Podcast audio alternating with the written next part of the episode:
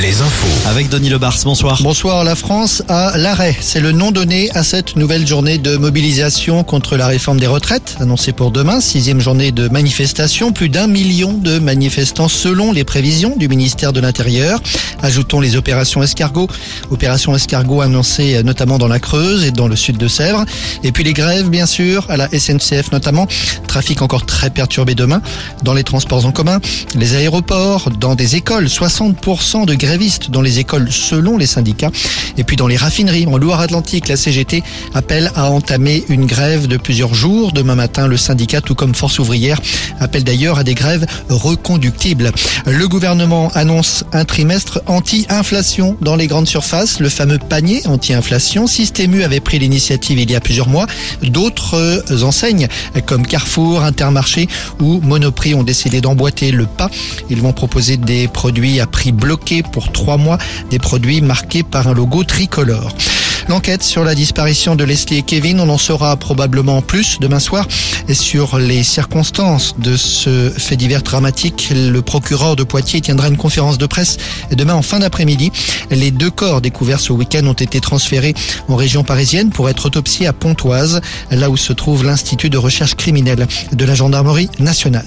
Justice, celui qu'on surnomme le Madoff du Maine-et-Loire devait être jugé à partir d'aujourd'hui au tribunal de Paris. Ce trader angevin, âgé aujourd'hui de 41 ans, est accusé d'escroquerie par plusieurs dizaines de personnes. Il aurait proposé à de riches épargnants des placements à haut rendement avec capital garanti, mais le système qu'il avait mis en place s'était effondré et ses clients n'ont toujours pas revu leur argent. L'ardoise globale s'élèverait à plus de 16 millions d'euros.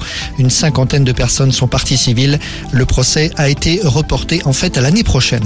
En centre Val-de-Loire, un nouveau trafic de cigarettes de contrebande vient d'être démantelé. 12 hommes de nationalité arménienne ont été interpellés. Les cigarettes provenaient de Pologne. Elles étaient revendues notamment dans l'Ouest. D'importantes quantités d'argent liquide de cigarettes ont été saisies, de même que des armes. Le rendez-vous annuel du guide Michelin avec la présentation ce matin du guide 2023 avec ses traditionnelles étoiles. Un seul restaurant a reçu une troisième étoile aujourd'hui. Il s'agit de la Marine à Noirmoutier. Le restaurant du port de l'Herbaudière avait reçu sa première étoile en 2007. C'est une consécration pour cet établissement qui cette année sera par ailleurs le seul restaurant trois étoiles du Grand Ouest dans le guide.